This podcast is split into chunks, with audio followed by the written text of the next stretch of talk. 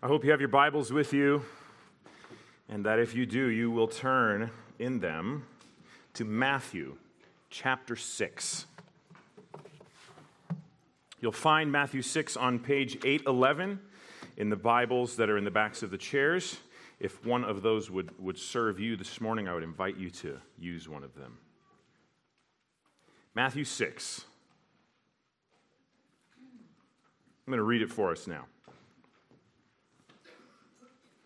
Beware of practicing your righteousness before other people in order to be seen by them, for then you will have no reward from your Father who is in heaven. Thus, when you give to the needy, sound no trumpet before you, as the hypocrites do in the synagogues and in the streets, that they may be praised by others. Truly, I say to you, they have received their reward. But when you give to the needy, do not let your left hand know what your right hand is doing, so that your giving may be in secret, and your Father who sees in secret will reward you. These are the words of the Lord. On the first Palm Sunday, Jesus the Christ entered into the city of Jerusalem to the sounds of praise. As we read already this morning, the people shouted, Hosanna! Which means save us, son of David. They laid palm branches and cloaks on the ground. They proclaimed him as king. They blessed him as the one who had come in the name of the Lord to bring salvation to his people. And Jesus was and is the king. He is the king of the unexpected kingdom that Matthew writes about in his gospel.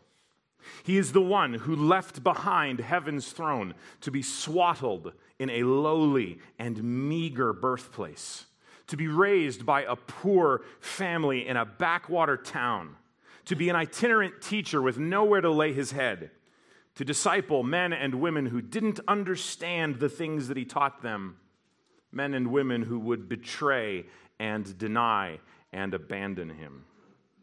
He came to be crucified for all of his people. And yes, his triumphal entry into Jerusalem was part of the whole unexpected nature of the revelation of the king and his kingdom. It was an unexpected scene in one sense, and yet in another, a very expected scene. We'll get to Matthew's record of this event in the months to come. But we read of it in Luke's account already this morning. But before that triumphal entry on that first Palm Sunday, there were many hours of teaching from this king. Teaching that led to the polarizing responses of the crowds. Some in the crowds on that first Palm Sunday that shouted praise, and perhaps some of the very same people less than a week later shouting for his death.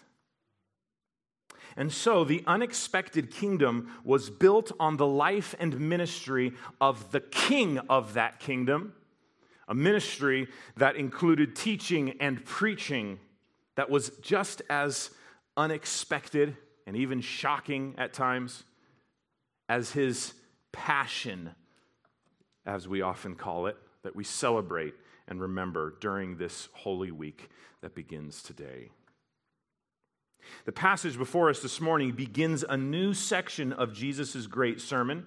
It is a transition from the six you have heard it said statements that precede it, where Jesus had taken careful and precise aim at the incorrect and twisted teaching of the law from the Jewish religious leaders of that day teaching where he clarified in each of those six, you have heard it said, statements that the heart of a person, transformed by the power of God alone, is what determines kingdom access, not just external conformity or performance, as the Jews had mistakenly thought.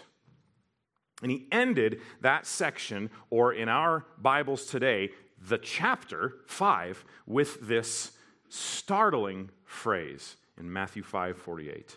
You therefore must be perfect as your heavenly Father is perfect. He says essentially there, you must be perfect like the Father in order to gain access to my kingdom. I want to point you to a little bit earlier there in verse 46, where Jesus says, If you love those who love you, what reward do you have? You see, seeing that section of verse 46 of chapter 5 actually helps us get a little bit of a running start into today's passage. Jesus is, as I've said before, as we've seen already, and will continue to see throughout our entire study of Matthew, he is the master teacher. And so in verse 46, he speaks of rewards. And in our text for today, he's going to build on that a little bit. So it's as if he could have said at the beginning of chapter 6, speaking of rewards, and then moved on to the next section. And so the next main section of Jesus' great sermon, starting in our chapter 6, now includes three when you statements, as I call them. Each of them, each of those statements repeated in its section. You'll see this in our text for today in verse 2, when you give, and then again in verse 3, when you give. If you look down at the passages that are going to come in the coming weeks, you see in verse 5, when you pray, and then in verse 7, when you pray. Similarly, in verse 16, when you fast, verse 17, when you fast. And so Jesus is now moving from teaching about the correct kind of heart based righteousness to teaching about the correct application of that righteous living. And so, in these next three passages, we will see three recurring themes. We will see secret versus public righteousness, we will see the reality of kingdom rewards, and we will see the sad reality of Pharisaic hypocrisy. And I've sought to tie them all together with this phrase that you see on the title slide private practice. So, for the next few weeks, we'll be looking at Jesus' teaching on private practice. Because in these next three passages, Jesus will identify three specific acts of religious devotion, righteousness, that was regularly practiced in the context of Judaism at that time. And then he's going to say the same thing about it every time. He's going to say, essentially, better for you to practice your righteousness privately for God's glory and miss out on some potential earthly reward than to lose eternal kingdom reward through hypocritical public displays of righteousness. And so, in each one of these passages, Jesus identifies an area of religious devotion and righteousness that is good.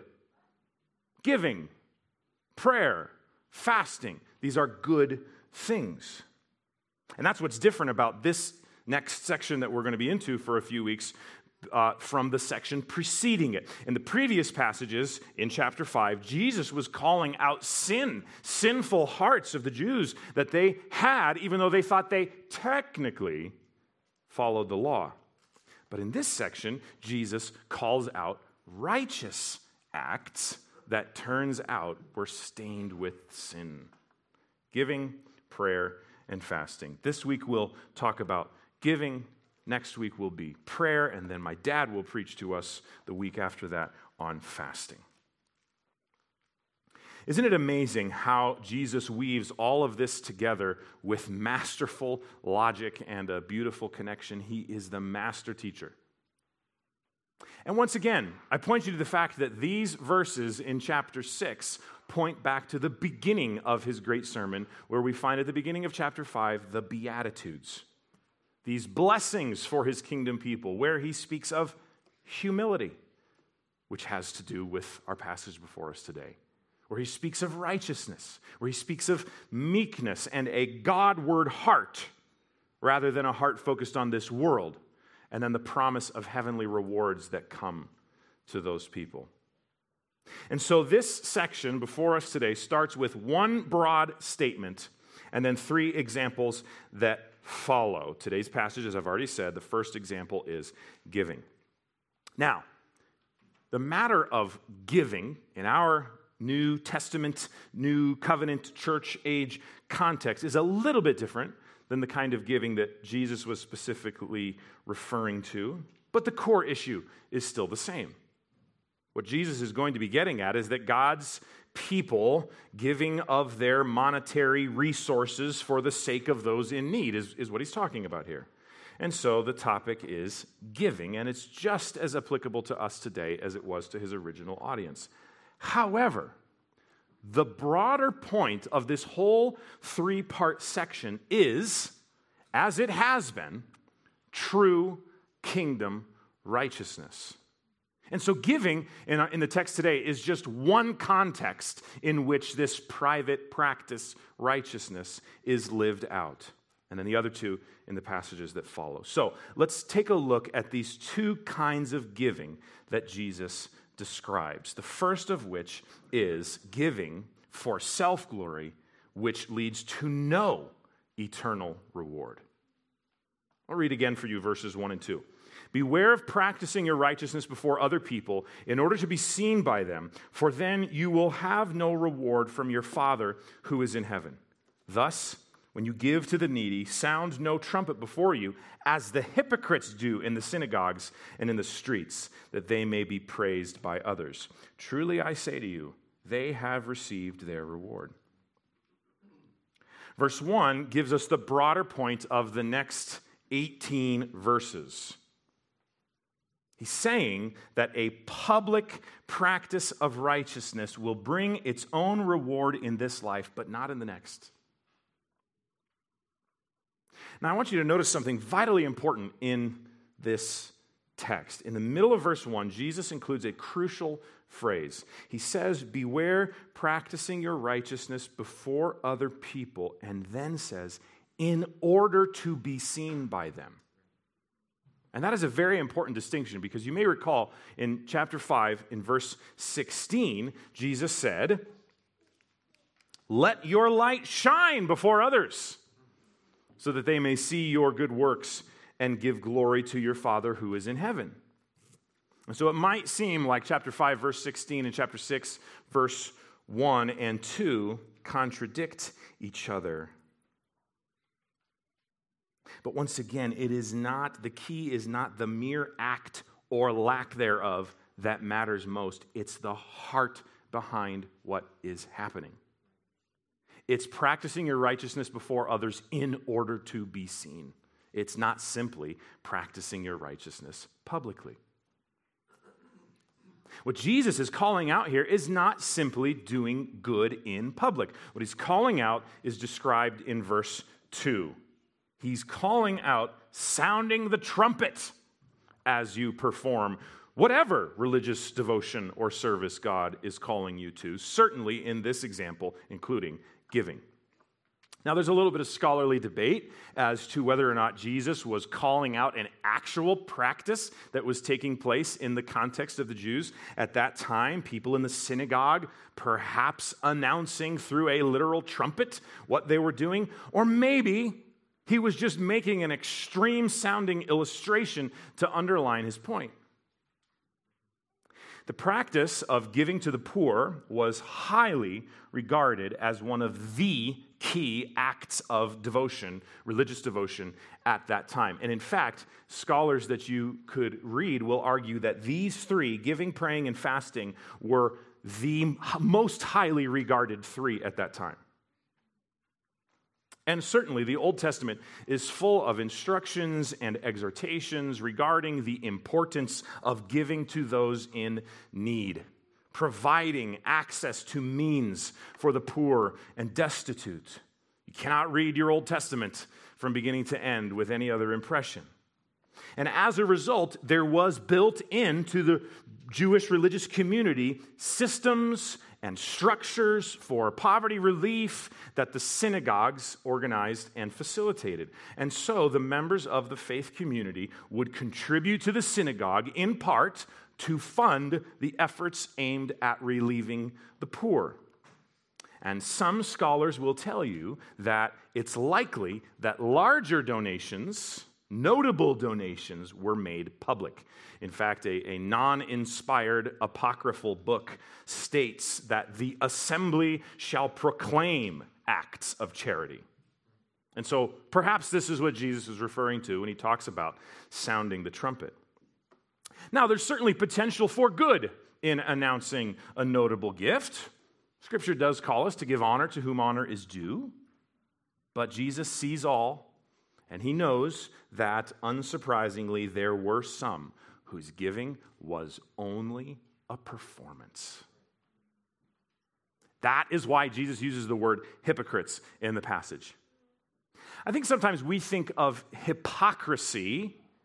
Eh, before I say that, we have kids in the room this morning, more than usual. Kids, have you ever heard the word hypocrisy? You ever heard the word hypocrite? Now raise your hand if you, be honest, if you know where that comes from, where the word comes from. Oh, good on all of you for being honest. Good job. We sometimes think of hypocrisy as simply referring to being deceitful and deceit can certainly be a part of hypocrisy. But plainly and simply, the idea behind hypocrisy is the idea of performance. Kids, here's where it comes from. In the original Greek, the word referred to a theatrical actor, someone you see on stage, or in our day, we've got movies and TV shows more often than stages. An actor. And Matthew actually uses the word several times in his gospel in connection with the religious leaders whose religion was about an appearance of self righteousness, not love for God and others in their hearts. And so it is possible that Jesus is metaphorically speaking of literal public announcements of those whose donations were noteworthy when he speaks of sounding a trumpet. It's possible that there was even a this was even a literal thing, some kind of heralding. But it's also possible that there weren't public announcements made and that Jesus is simply speaking in extreme terms to jolt his listeners into understanding his point. But it doesn't really matter which one, does it? The point we get Jesus is moving from these true acts of righteousness that stem from the heart to the application of true kingdom righteousness, and it's still all about the heart. You know, I have to wonder how this verse might apply. I want to be careful here. I don't want to make a bigger deal out of this, but how it might apply to plaques or nameplates that you might see in some churches about something being made possible by the donation of so and so. You might see it on a stained glass window or an organ or a wing of a building or whatever it might be. Such and such was donated by so and so. Now, it's probably best for us if and when we see something like that. We don't have anything like that in this church building, but if we see something like that, just assume the best and assume that it is an effort on the part of the leadership of that church to show honor to whom honor is due. But is it possible that we too could do this very same kind of thing? Potentially being especially willing to make a sizable donation in order for selfish or self glorifying or self righteous reasons? Of course, it's possible. But as Jesus has said, a public practice of righteousness will bring its own reward in this life, but not in the next. That is what Jesus ends verse 2 with. I say to you, they have received their reward. It's as if he's saying, You want to make sure everyone knows what a generous giver you are? Then that's your reward. Everyone knows what a generous giver you are. Good for you. And that's kind of a parallel with the, with the end of verse 1, right? This summary section, or the summary verse of the whole section. If you practice your righteousness in order to be seen by them, you will have no reward from your Father who is in heaven. You will have no reward from your Father in heaven if you practice your righteousness publicly in order to be seen by others. And then in verse 2, if your giving is about people noticing how much you're giving, that's the reward you get.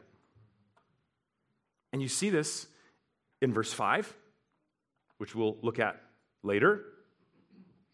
They love to stand and pray at the street corners that they may be seen by others. They have received their reward. See that in verse 16 as well. They disfigure their faces so they can be seen by others. They have received their reward. This is clearly the theme of what Jesus is getting at in these three sections. You could almost preach all three of them together.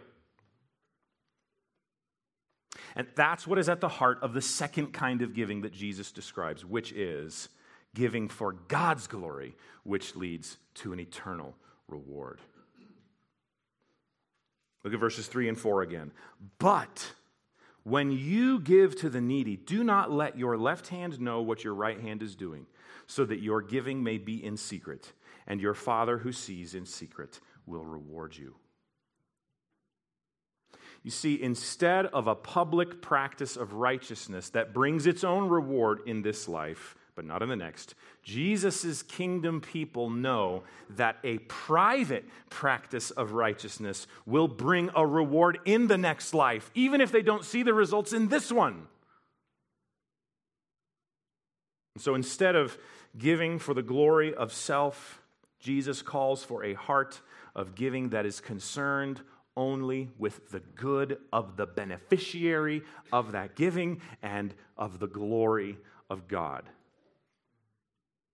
And Jesus uses a kind of a fun turn of phrase that communicates this that kingdom righteousness will be characterized by giving that is so unconcerned with any kind of recognition that it doesn't even realize what it's doing. That's what he's saying when he talks about your left hand and your right hand not even being aware of what the other is doing.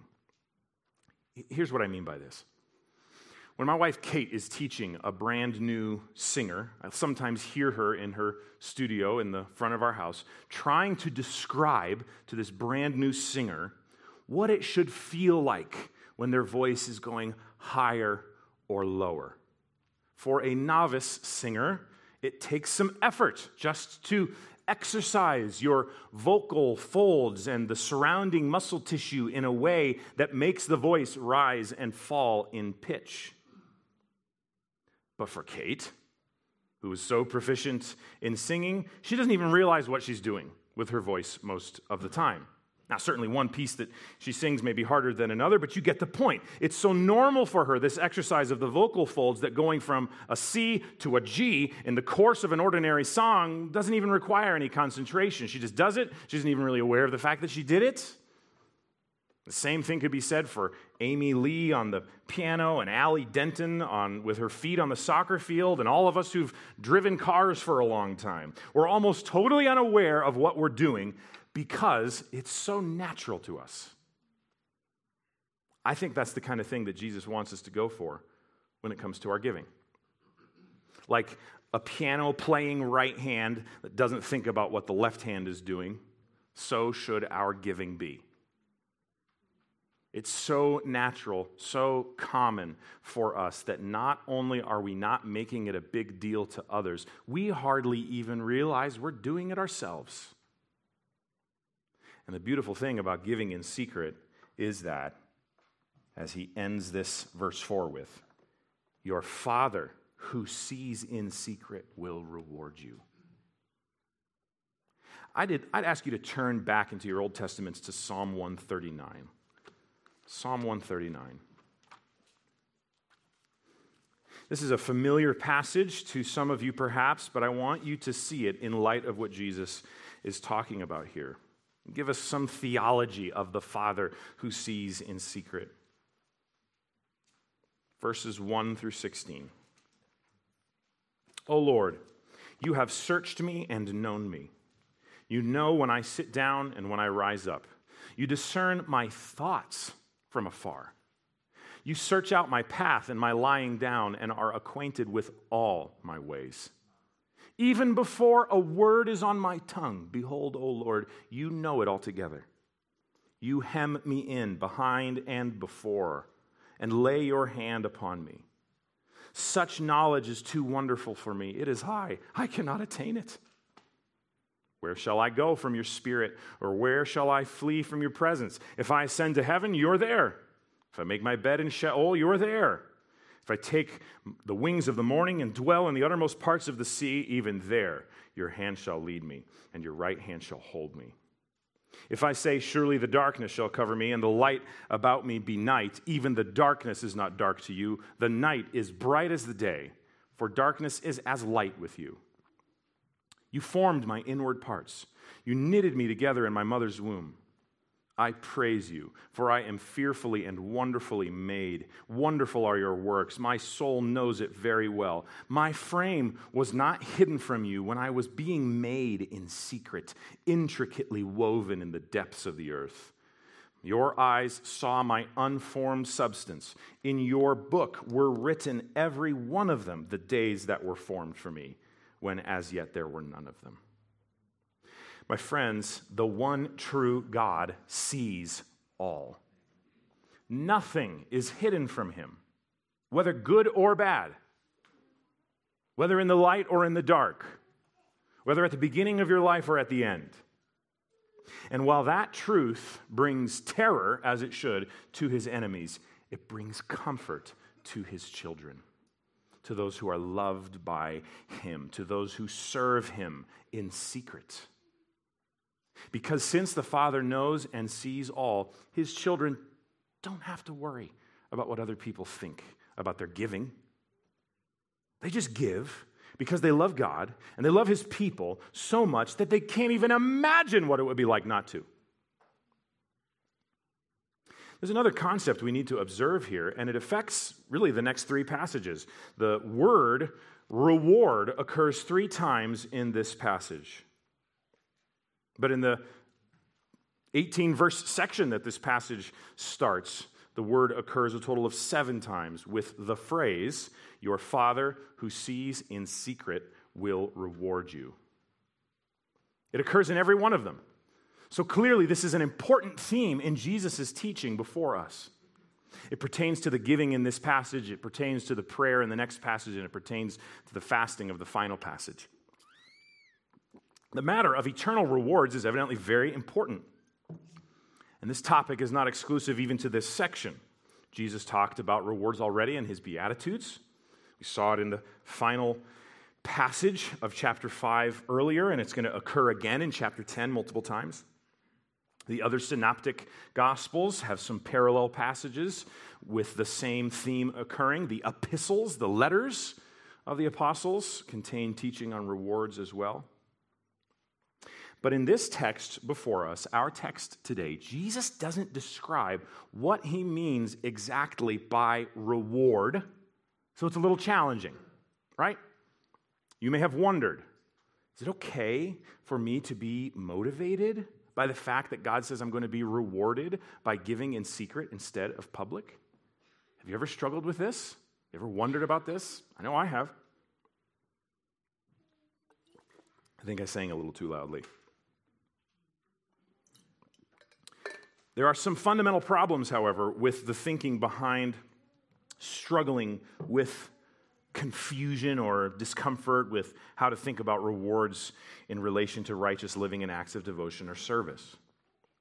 I think part of the problem with that struggle that we have, that I have had, is kind of a base problematic view of God as if God is this grumpy old grandpa whose rewards and gifts are given reluctantly. And so we don't really, we want to kind of reserve and act like it's not really that big of a deal to us. But Jesus taught that God loves to bless his children. He loves to give gifts to his children. And so it is okay for us to have a holy, proper longing for Him to reward us, for Him to give us gifts, for Him to be pleased with us. He does love us. He is pleased with us. He loves to reward us. I also think part of the problem with thinking along these lines has something to do with a wrong view of what gifts from God might look like. As if a reward from God is something as trite as a silver trophy or a gem in a golden crown. Some of you know very well that a reward from God, a blessing from God, might be the trial of a refining fire. It might be some form of suffering without which you would never know God as well as you do now. It might be a temporary loss that will lead to an eternal gain.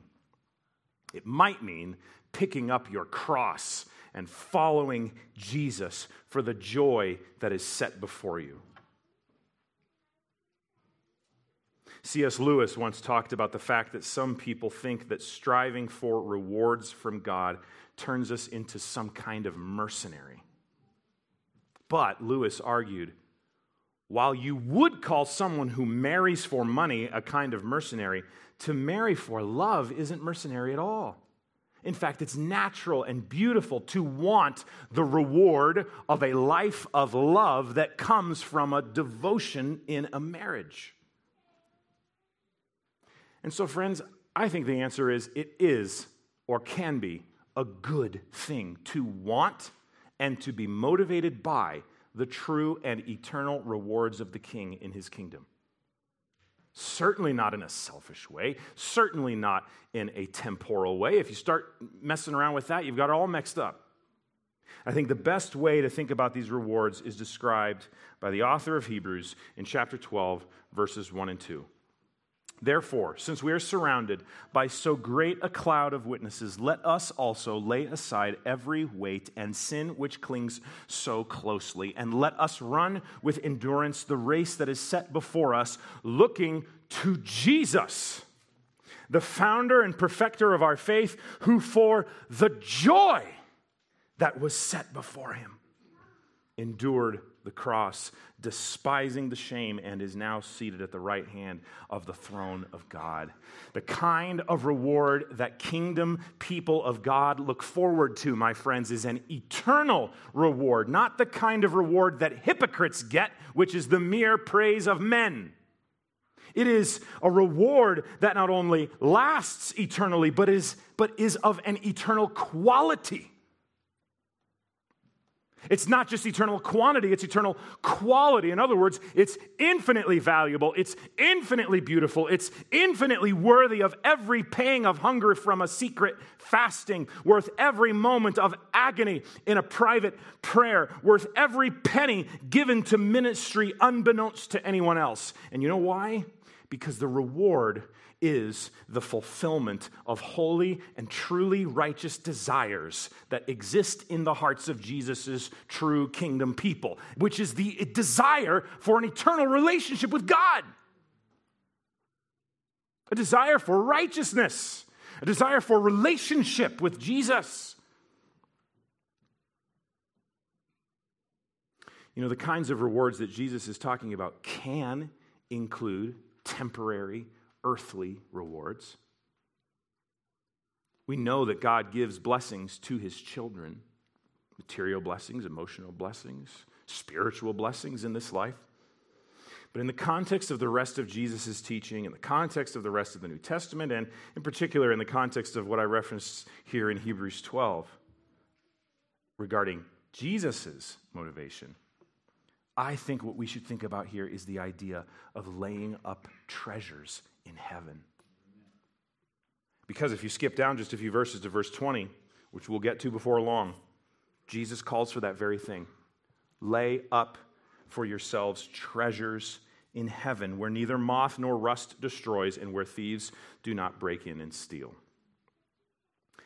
That is what Jesus was doing in his ministry, in his life, in his sacrifice, in death. He was setting aside the temporary and material rewards of earthly life for the sake of the reward to come, the joy to come.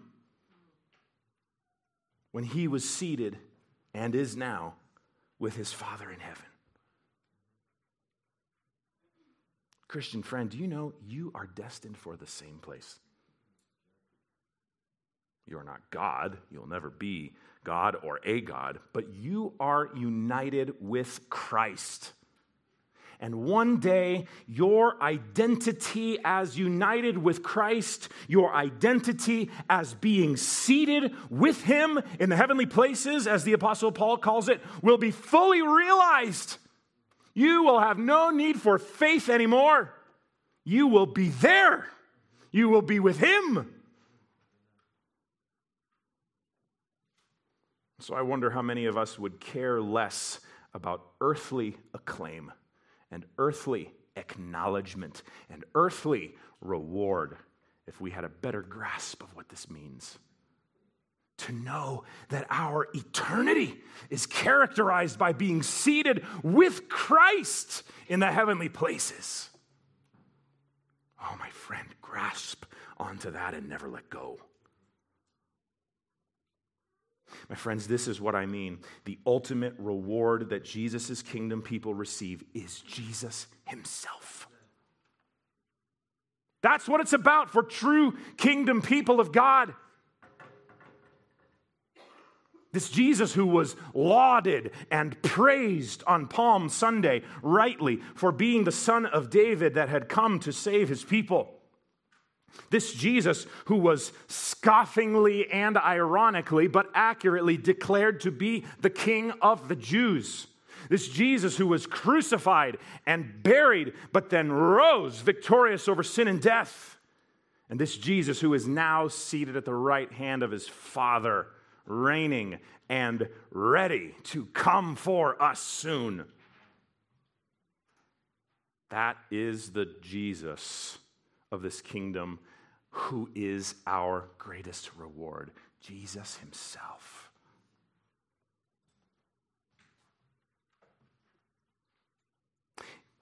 If heaven would be heaven for you without Jesus there,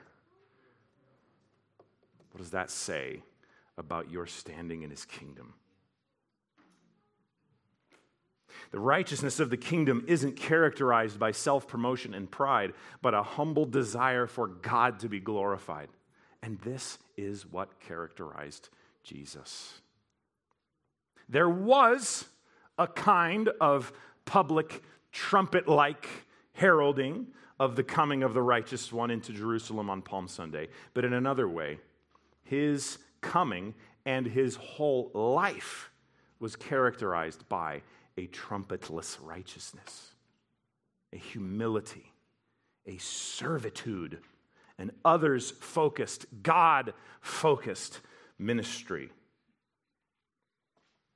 Now, as I've said earlier, I don't think this passage is directly mostly about giving in its act as much as the broader principle of the private practice of righteousness. And yet, Jesus does give instructions on giving here, and we do need to heed them. So I have three principles for you on giving from this text that I'll give to you rather quickly. Number one, give regularly. Give regularly, or you could say even faithfully. Notice what Jesus says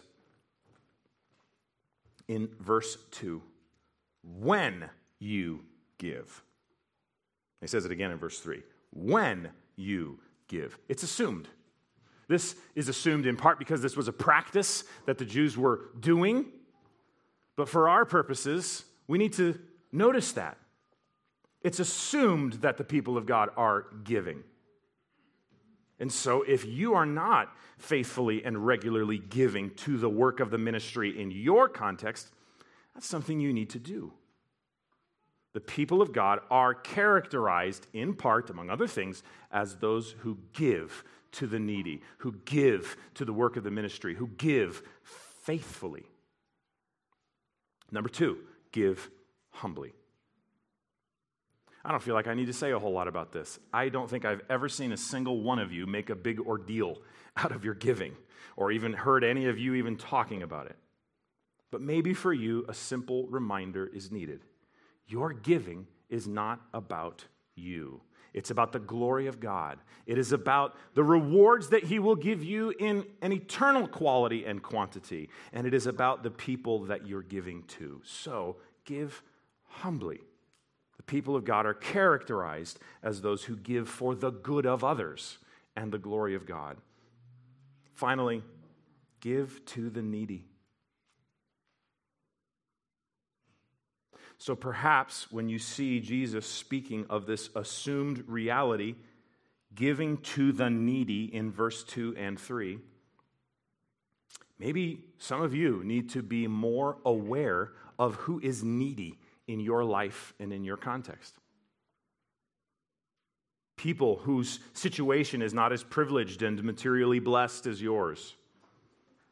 Maybe you need to be more sensitive to the possibility of God calling you to be used to extend His grace and favor through your means to someone who is needy. So I would just call you to be on the lookout. Be aware of the people in your life. Know what's going on in the lives of the neighbors on your street or the families in your kids' school or your coworkers' lives, or, yes, especially for those in the needs, those who have needs in this church. The people of God are characterized in part as those who give to the needy.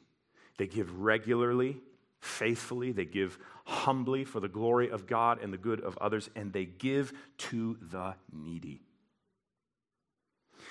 And so, we must practice kingdom righteousness privately, and we will be rewarded greatly. But remember, this doesn't mean not to let your light shine before men so that people may see your good works and glorify your Father in heaven. This is something clearly Jesus wants, but private practice in terms of your heart is what Jesus is going for here. Not practicing your righteousness so that others may see you and glorify you. No, practice your righteousness for your own glory, for the sake of the performance, for the show that you want to keep up in your context so that others will notice you, your reward will be temporary and ultimately meaningless. You'll have gained some acclaim from some people in your life, but in the end, God who sees your heart will know the difference between righteousness for his glory and righteousness for your own. And my friends, as a final reminder of hope to you in this, Jesus' final trumpet will sound one day soon. It is coming. And when we hear it, it will cause our hearts to leap for joy because our greatest reward will be here. But until then, we strive by His grace and in His strength to live out lives of righteousness with an eternal perspective and eternal goals, not earthly and temporal motivations and methods. So, the ultimate reward that Jesus' kingdom people receive is Jesus himself. And so, pursuing Jesus as our greatest treasure, as our greatest reward, is a good thing. In fact, it's the best thing you could do, is pursue Jesus himself. Would you pray with me?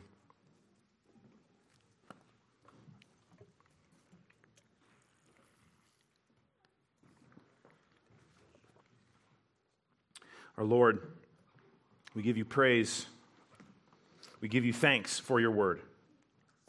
We're grateful for this instruction that we need. Instruction that convicts and reminds of truths we already know. And we thank you most of all that you have done this for us already.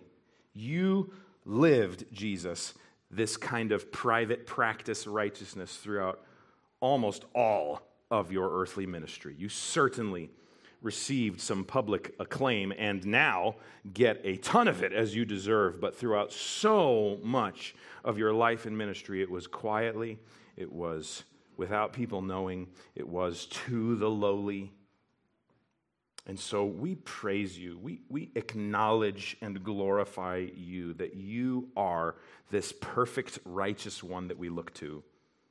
And we now also ask for grace to live this way. When it comes to our giving, that we would give regularly, that we would do what it takes to make sure that we're not forgetting, and that our hearts would be properly aimed as we do, not as some sort of religious duty that we've got to make sure we do, or make sure I give in the basket so people will notice I'm doing it, or even though some of us do it online, making sure we do it just so it seems like we're doing our duty, but that our hearts would be aimed at your glory and the good of those in need. And as we give, as we give regularly, humbly, and to those in need. Help us to do so in such a way that is so natural to us that it's as if our right and left hand don't even know what, what the other's doing. And that it would be privately practiced so that we would be shooting for, aiming at eternal rewards that you love to give us, not the earthly rewards of the acclaim of others. Lord, we're going to have an opportunity now in these next several minutes here to give. I pray that as we do so, that we would do so with hearts like this, so that you would be glorified. And we pray all this in Jesus' name. Amen.